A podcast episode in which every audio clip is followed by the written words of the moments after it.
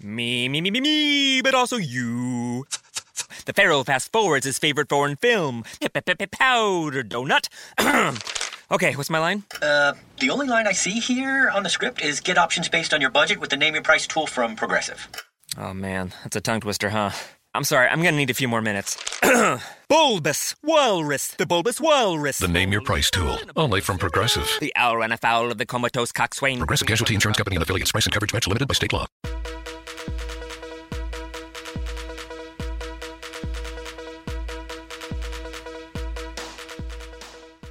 La puntata numero 22 di TN Radio, il podcast di Toro, New Toro News è tornato, siamo arrivati alla fine di una settimana davvero davvero calda, il, dall'ultima volta che ci siamo sentiti il Torino ha giocato a Roma contro la Lazio facendo una bruttissima figura e ha perso di misura il derby in casa contro la Juventus, parleremo ovviamente di questo, poi parleremo chiaramente, siete in tanti anche ad averci scritto dell'episodio del rigore, quindi diremo la nostra perché non siamo tutti d'accordo. Parleremo anche della situazione di Mazzarri, come esce da questa settimana di fuoco e poi ci proietteremo in vista della partita contro il Brescia che potrebbe dire tanto. Della futura stagione del Torino che è ancora in divenire, ne parleremo io, Nicky Già, con Gualtiero La Sala. Ciao Gualtiero. Ciao, ciao Nick. E Federico Bosio. Ciao Nick, ciao Gualti. Ciao, ciao Fede. Allora, da dove cominciare ragazzi? Insomma, c'è stato davvero davvero un uh, alti e bassi fortissimi, anzi più, più bassi, quelli, quelli, di Roma, la, la, catastrofe che è andata in scena all'Olimpico, un momento in cui davvero è sembrato che il Torino non ci fosse più con la testa e che il cambio di allenatore potesse essere veramente la soluzione migliore, e poi invece un derby che comunque bisogna ricordare il Torino ha perso, però ha perso con, con un altro spirito. Io comincio, mi aggrappo subito a quello che avevo detto nella scorsa puntata, che se avessimo fatto un punto tra le due partite avrei, l'avrei considerata come una cosa molto molto positiva e purtroppo non è arrivato neanche un punto. Me lo aspettavo perché dal mo- il momento che stava attraversando il Torino mm, mi faceva presagire due, due partite difficili, difficilissime. Così è stato, ho visto probabilmente il Torino più brutto degli ultimi vent'anni a Roma. Eh, perché è Beh, stata una partita devastante. Eh. Eh, per, però, per, proprio per mentalità e per le scelte, anche per tutto è girato male. Belotti che prende la traversa nel momento in cui si poteva magari riaprire. Un Kulu che si fa espellere dopo aver fatto comunque una buona partita. Sembrava che davvero tutto dovesse andare male. Quindi io sono stato addirittura contento della partita contro la Juventus perché ho visto di nuovo un toro in palla, in botta, um, un, un, toro più simile a quello che mi ricordavo dell'anno scorso. Ho visto de- i giocatori più convinti, ho visto i giocatori più, diciamo, un po' più cattivi, un po' più vogliosi, fin dal primo minuto. Tanto che abbiamo, siamo riusciti anche a fare, secondo me, i primi 45 minuti migliori della stagione. Quindi è vero che abbiamo perso due partite, però usciamo secondo me da questa doppia sfida um, un po' più rafforzati, quasi paradossalmente. Sì, io condivido, nel senso che probabilmente mi, devo essere sincero, me l'aspettavo di più, mi aspettavo di più un risultato del genere in casa della Lazio, eh, piuttosto che il derby. Il derby forse perché è appunto una stracittadina lo vedevo che poteva essere più combattuto.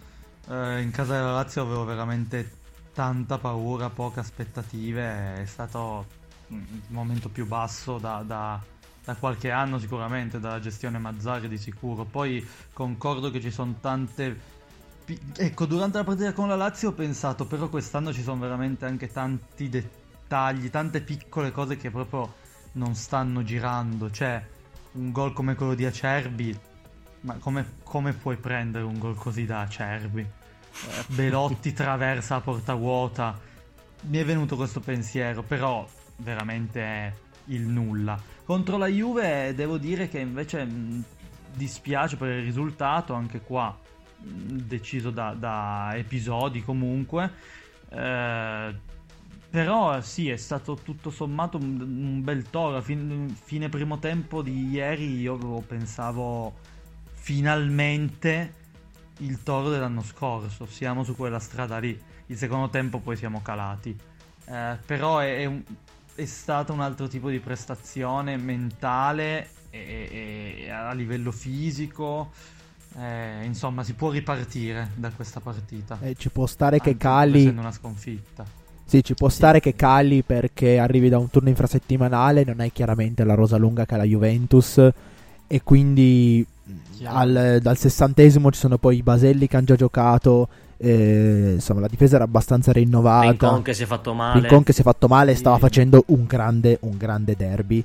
E quindi, Sì. insomma, sono, sono tutte situazioni che ci possono stare. A me è dispiaciuto davvero vedere la reazione dopo il gol di Acerbi. Perché quello, paradossalmente, è un episodio talmente sporadico, come hai detto tu, Fede, che ha anche poco senso, secondo me. Poi, io, ovviamente, non sono, non sono la testa dei giocatori, non sono un giocatore professionista. Difficile, secondo me, abbattersi Forse, forse ci hanno visto un po' quello che hai detto tu, cioè un po' fatali- in maniera fatalista hanno detto e vabbè ci vanno tutte storte. Però in realtà quella è una condizione, tu puoi concedere, non hai sbagliato niente in quell'azione, a parte forse Sirigu che non ha letto benissimo la traiettoria. Quindi quella non è una situazione che ti deve abbattere, ma è una situazione che facile a dirsi dal, dal divano e da Sì. dietro un microfono, è una situazione che ti deve dare, non, non ti deve toccare perché è una cosa caduta dal cielo. Ma sai, un'altra squadra in quel momento o il Toro dell'anno scorso avesse preso un gol del genere, non sarebbe completamente crollato. Eh, il Toro che era mercoledì, sì, è andato lì su una linea fragilissima che si è rotta con quel gol e, e basta. Cioè è crollato tutto, non c'è stato veramente più niente. E veniva da pensare allora veramente cioè, questa squadra non è più unita, non c'è più... no- no- è quasi inevitabile cambiare. Invece questo derby ci può lasciare con impressioni, sensazioni diverse di una comunque un'unità, una compattezza di squadra e un'unità di squadra con l'allenatore, che secondo me è un concetto importante Assolutamente. fermo restando che è un derby perso. Non sono d'accordo con quelli che dicono non abbiamo fatto mezzo tiro in porta, bla bla bla bla. Bisognerebbe che si rivedessero la partita le statistiche, ma è un derby perso, eh? non, non, non Sì, incensiamo. sì, certo. Però io comunque magari ripartirei dal parlando proprio di reazioni. Magari ripartirei dal fatto che dopo il gol di Delict eh, il Toro comunque abbia tirato fuori gli attributi in maniera forte perché l'azione successiva al gol di Delict è Ansaldi che arriva a concludere e, ci è voluto un super Scesni per evitare il gol dell'1-1 quindi io magari ripartirei da quello e collegandomi a Delict arriviamo su un tema caldo caldo eh? Eh, ci sono sorrisi Andiamo, qua andiamo. perché abbiamo istituito una nuova rubrica abbiamo istituito il ring il ring perché abbiamo di fronte due persone, abbiamo il nostro Nikhil Già e il nostro Federico Bosio che non la pensano per niente allo stesso modo e ovviamente stiamo parlando del rigore non dato al Torino per il braccio largo, non largo, congruo, non congruo, ma chi lo può sapere sempre dell'olandese. Adesso io darò 20 secondi a testa che cronometrerò e avrete appunto 20 secondi a testa per dire la vostra un paio di volte. Quindi io comincerò. Chi vuole Dai, cominciare? comincio io. Comincia Nick. Ti do il via e parti con il tuo dissing. Vai. 3, 2, 1, via. Allora, per- io sono della parte, per me non è calcio di rigore e lo so, è brutto da dirsi e lo so, il Torino ha patito dei gravi errori arbitrali nei derby scorsi, io- una cosa che voglio dire, cioè non, non sono contro il Torino. Per me quello non è un calcio di rigore per due motivi, perché il pallone carambola a pochi metri ehm, prima sulla testa di Belotti e successivamente finisce sul braccio di Delict che è in una posizione congrua. Quindi non è un braccio alzato nel braccio di Zielinski del pomeriggio prima. E quindi per me quella è una situazione che non determina un calcio di rigore. Stop, stop, stop, stop, stop, bravo perché ti ho lasciato un po' più di secondi perché sono gentile, ma adesso tocca al nostro buon Bosio. Puoi prenderti anche qualche secondo in più di 20 secondi, dai, sono, sono molto gentile oggi. Grazie. 3, 2, Grazie. 1, vai, vai, vai. No, per Nick non è un calcio di rigore, ma per il regolamento potrebbe essere se andiamo a vederlo, nel senso che cioè è, è fallo di mano in area. Allora, il fallo di mano è, te- è determinato da diversi criteri. La volontarietà quest'anno non c'è più, non si guarda se è volontario o involontario. Non è sicuramente il fallo di Zielinski del Napoli, non è un braccio larghissimo, ma la posizione non è congrua. È un, un, è un braccio comunque separato che aumenta il volume del corpo e che interrompe la traiettoria del pallone. Tant'è vero che il pallone sarebbe finito nelle mani di Scesni tranquillamente e finito sul fondo. Si va a vedere, come hai detto bene tu, se è stata spizzata da un avversario nelle vicinanze. È stata spizzata sì da Belotti, ma a due metri, non a 20 centimetri. Secondo me quella parte del regolamento è da intendere così. Se siamo attaccati e te la butto addosso. Bom, ok. bom, bom, bom, bom, bom, bom, Ti ho lasciato troppo tempo. Eh, lo sai che poi Fede si Ok. allarga. Eh sì, ma si, si, si, si prende, lui si prende bene. Adesso avete l'ultimo vostro intervento, picchiatevi il più possibile. 3, 2, 1, vai Nick. Allora, la questione è chiaramente scottante, tanto che gli arbitri hanno avuto un incontro a Coverciano pochi giorni fa, dopo una situazione simile sempre di delict con il Lecce. Quindi a dire è, un- è una, è una situazione in divenire, una situazione non chiara, però era stato detto quello con Lecce non era rigore e questo che era probabilmente più borderline verso la difesa, cioè a favore di Delict, probabilmente non era rigore. Luca Marelli, che è un arbitro che io, ex arbitro che io stimo e analizza sempre tutto con lucidità, dice che non era rigore. E quindi io mi affido a questo. E chi confronta con Lecce, l'errore è stato fatto a Lecce e per quanto mi riguarda, non a Torino. Stop, perfetto, bravo, bravo Nick, quasi nel tempo giusto. Pronto? Federico La Bosio? tua ultima No, cartuccia, io eh. Senti, senti L'ultima, la eh, devi spararla bene però, eh. Mi raccomando, No, tutti vai. i tifosi del Toro sono con te. sono con te tutti i tifosi del Toro. so, mi prenderò 3, un 2, sacco di 1, insulti. vai. Ma eh, no, nessun insulto. eh. No, no, ci metterò meno di, di 20 secondi. Quello è fallo di mano ed è calcio di rigore. Luca Marelli o non Luca Marelli. Braccio largo, avversario distante, calcio di rigore. Fine. Mi piace Così vedere è. che c'è stato dialogo in questo. in Sì, questo- molto molto dialogo, esatto. Ah, io prima di chiudere questo ring, da vero e proprio mediatore, dico per un 10 secondi invece la mia. Eh, dico la mia e purtroppo mi tocca essere d'accordo con, con Federico perché semplicemente per un motivo e fuori onda l'avevo anche detto a Nick. ehm, non è tanto braccio largo, movimento congruo, non congruo. Secondo me la cosa su, su cui bisognava fare molta attenzione è che interrompe la traiettoria naturale del pallone e se ne avvantaggia. Questo secondo me è una cosa da considerare molto importante perché in quel modo lui porta ad un calcio d'angolo e non ad un'altra situazione che sarebbe stata appunto il corso naturale del pallone. Quindi dal mio punto di vista poteva starci, non era solare, quello secondo me non è solare, ma poteva starci e Ovviamente mi maledico per essere tifoso del Toro perché quando de- ci deve essere in un derby una situazione che ci possa avvantaggiare, manco per, il, eh, per niente, perché non si può dire quella parola. Comunque, chiusa qui, Sei non mi voglio più sentire parlare. 20 secondi, ma ti ringrazio non mi voglio più sentire parlare di questo discorso. Possiamo chiuderla qua. Ma no, possiamo chiudere qua l'episodio del rigore, però possiamo continuare a parlare dell'arbitraggio in generale, perché a parte quell'episodio si può dire che comunque non ha convinto Doveri. Nel primo tempo, a parte quell'episodio, tutto sommato penso che non abbia arbitrato male. Però il secondo tempo eh, altre lacune. Sì, sembra gli sia un po' me. scappata la partita di mano nel secondo tempo, soprattutto quando il Torino poi ha iniziato a spingere e quindi, e quindi aveva anche la foga dalla sua parte. Tutto sommato però è rimasto un derby tranquillo, a parte, a parte Sì, quell'episodio lì sì. non troppo nervoso e questo comunque nel derby è sempre un rischio.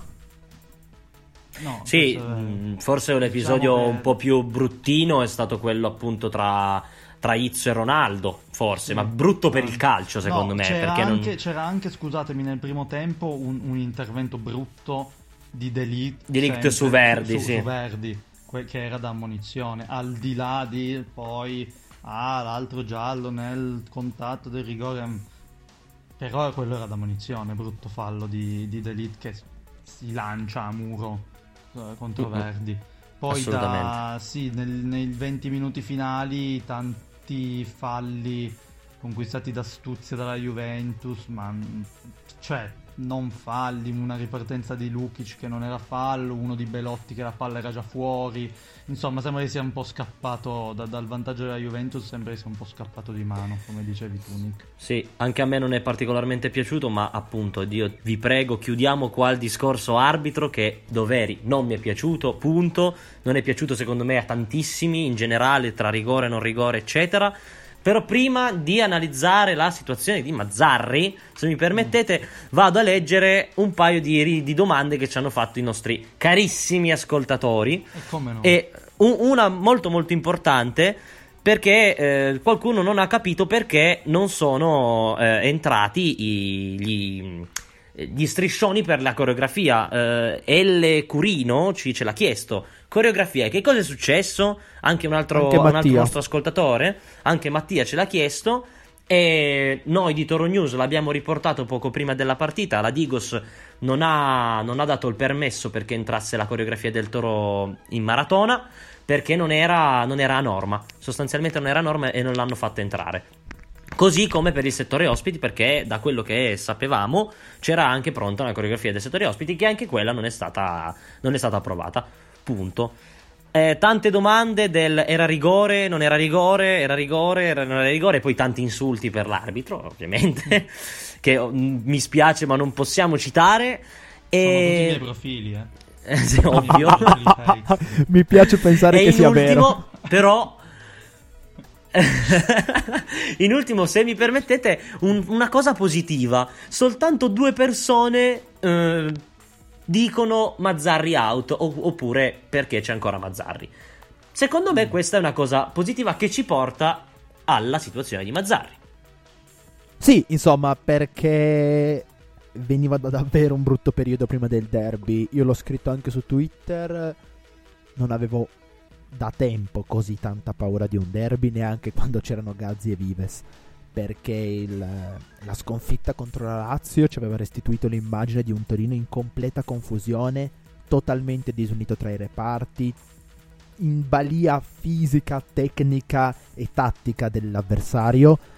E io lì ho detto, mi sono spaventato e lì ho iniziato a considerare davvero l'ipotesi che forse Mazzarri fosse arrivato al suo capolinea eh, un po' come era stata quella, il 3-0 spatito dalla Fiorentina da Mihailovic, no? quella partita in cui ti accorgi che non c'è più niente da salvare.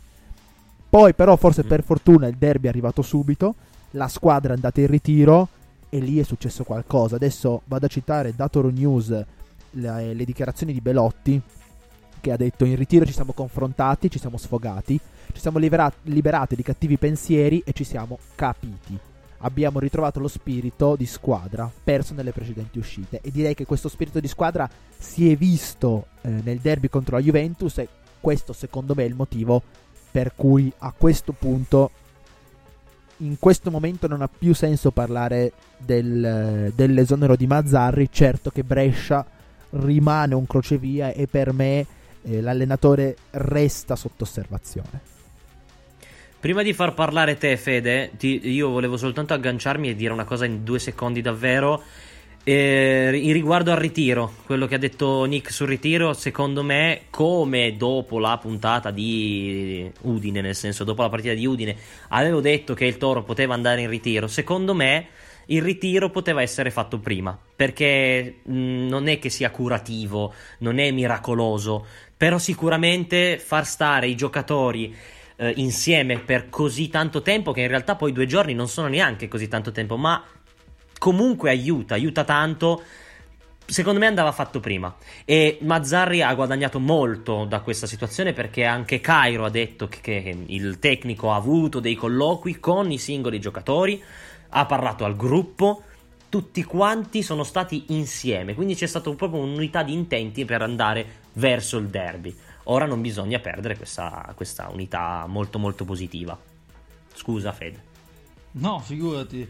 Eh, no, sì, è, è, stato importante. Penso che abbiano aspettato mh, mm, a, a, per il ritiro di arrivare proprio a un punto in cui non, non, c'era più niente da fare. Cioè, dopo la partita con la Lazio, veramente eh, non, non, c'era niente da fare, sembrava.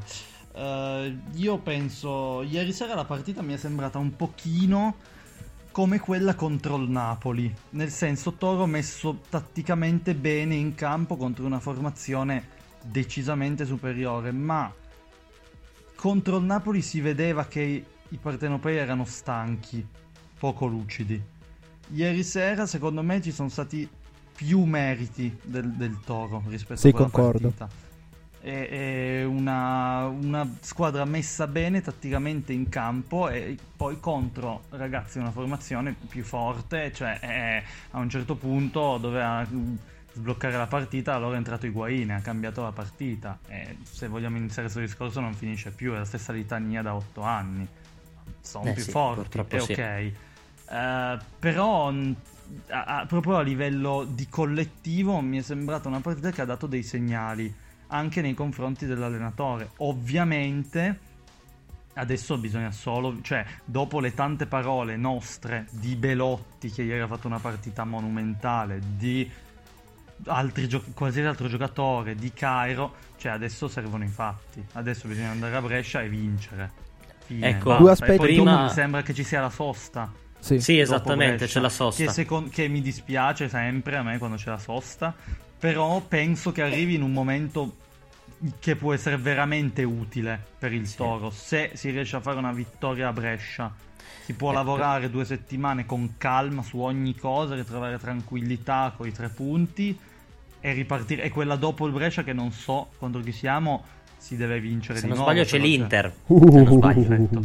Eh, nel senso, bisogna dare continuità. Allora, due punti, basta parole, fa. due punti se me li concedete, uno su Mazzarri e vai, uno su vai. ritiro. Allora, di Mazzarri, se bisogna cercare poi una critica, secondo me sono stati preparati male i calci da fermo, perché non mi spiego altrimenti, nel secondo tempo per tre volte la Juventus, sia sui calci d'angolo, sia sulle, sui calci di punizione dalla tre quarti, ha pescato sempre un uomo liberissimo sul secondo palo, e infatti in occasione del gol del vantaggio, quell'uomo era Higuain, la difesa zona del Torino è collassata sulla linea di porta e Delict da 5 metri ha battuta rete. Quello secondo me è stato un errore grave sia dal punto di vista dei singoli sia da quello tecnico, da quello tattico perché c'è stato qualcosa che è andato storto perché è successo davvero troppe volte questo problema. Seconda cosa sul ritiro si è visto l'effetto del ritiro anche nel dopo partita, quando i giocatori sono riuniti al centro del campo prima di andare a ringraziare e salutare i tifosi, con Sirigu in mezzo, veramente capitano senza la fascia, eh, a, ad incitare i suoi, a, secondo me, a dirgli ragazzi abbiamo fatto una grande partita e adesso raddrizziamo questo campionato. Bravissimo, hai proprio fatto quello che volevo, volevo, fare anch'io perché era in realtà un, un, ritorno sulle domande che ci hanno fatto perché Leonardo Ultragranata 69 ce l'ha, ce l'ha chiesto che cosa ha detto Sirigu a fine partita, non lo sappiamo precisamente che cosa abbia detto, ma dalla foga che aveva, dalla, dall'espressione negli occhi che gli si, gli si vedeva da, dalle telecamere, si, si, pensava che davvero fosse un discorso motivazionale della serie, appunto abbiamo fatto comunque qualcosa di molto molto buono, adesso non ci deprimiamo.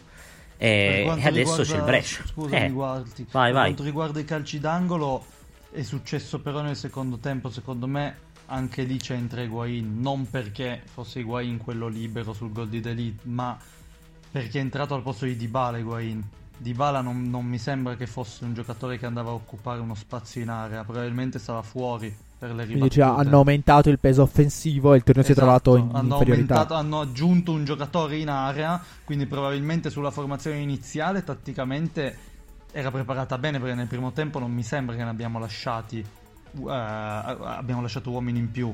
Quando è entrato Higuain è entrato anche lui in area nei calci piazzati al posto di Dybala e probabilmente lì abbiamo sbagliato, non so, a non far scalare un uomo, a non aggiungere un uomo. C'è stata però superiorità.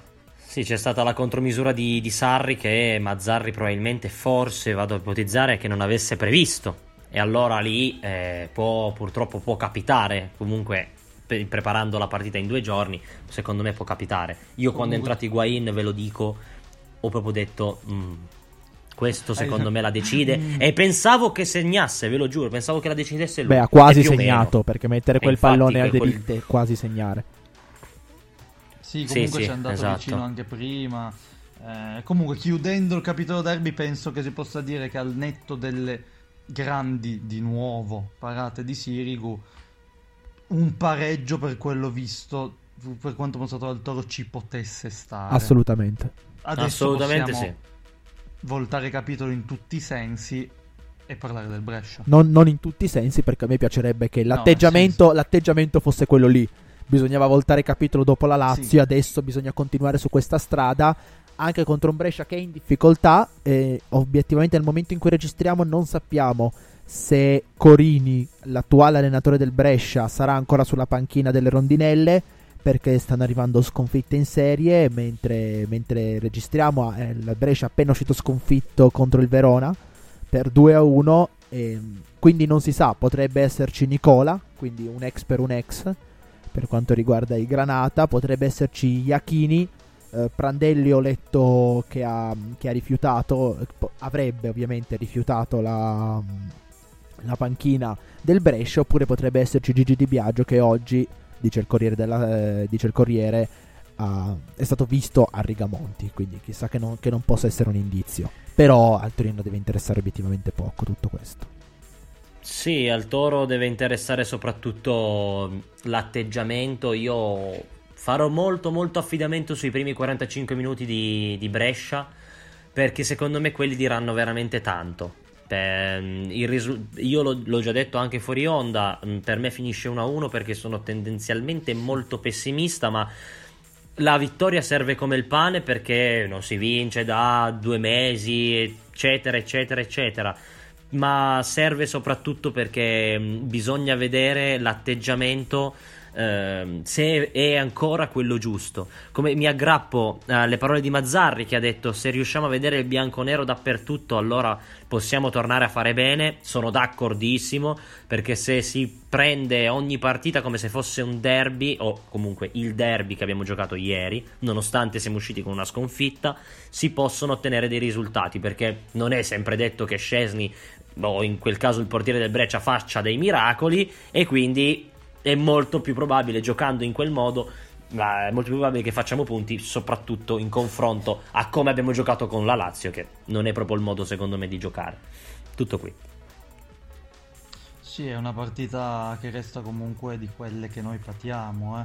È una partita in cui tu dovresti fare la partita e non chiuderti e ripartire, perché sei tecnicamente superiore. Eh, poi a me importa poco se giochiamo in contropiede, facciamo punti, a me va benissimo. Però dico, sono quelle partite in cui tendenzialmente il toro da sempre, non il toro di Mazzari, il toro per antonomasia va in difficoltà. Eh, però sì, cioè adesso basta, adesso si deve vincere. Non c'è altra soluzione, cioè eh, la classifica comincia veramente a essere al limite del tragico. Eh, secondo me ha già cominciato e sì, come hai detto tu, bisogna dare una svolta assolutamente. Beh, Sì. direi che abbiamo detto tutto. abbiamo detto tutto Ci andiamo a casa? Tutto. andiamo a casa Andiamo, andiamo a casa, dai. Grazie Federico Bosio. Grazie a voi. Grazie Gualtiero alla Grazie, sala. eh, 2 a 1, eh. Due rigori grazie e uno non. Eh sì, so- sono in mille. minoranza, ma è un- uno stile di vita. D'altronde sono, bravi mi siete piaciuti molto in questo ring sono del toro, quindi essere in minoranza mi, mi va anche bene. Noi chiudiamo qui la ventiduesima puntata di TN Radio, il, post, il pod... Oh, non so parlare oggi, il podcast di Toro News. Vi saluta e noi ci sentiamo sicuramente contro il Brescia. Sperando davvero da quant'è che non commentiamo una vittoria? Dal Non- Milan. Milan. Dal Milan però abbiamo fatto, non abbiamo fatto la puntata subito dopo, l'abbiamo fatta ancora dopo una sconfitta, quindi in realtà non registriamo direttamente dopo una vittoria da troppo troppo tempo e speriamo che possa accadere con il Brescia. Io vi ringrazio e noi ci sentiamo alla prossima. Ciao! Ciao. a Ciao.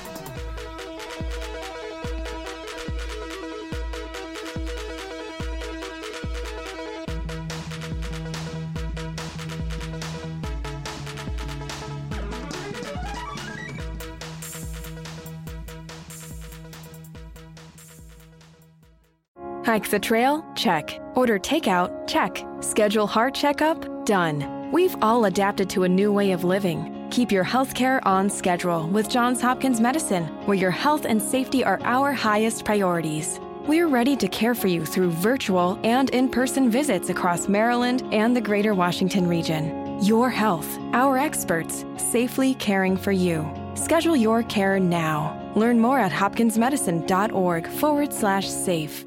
The sweet aromas of the apple fritter, cinnamon roll, and blueberry muffin are hard to resist. So making it the rest of the way home without reaching in your McDonald's bag is no easy task. But nothing worth doing is easy. Wake up and pair any one of these sweet, fluffy, frittery bakery treats with a McCafe iced coffee. Get any size and any flavor for just 99 cents until 11 a.m. Price and participation may vary. Ba-da-ba-ba-ba.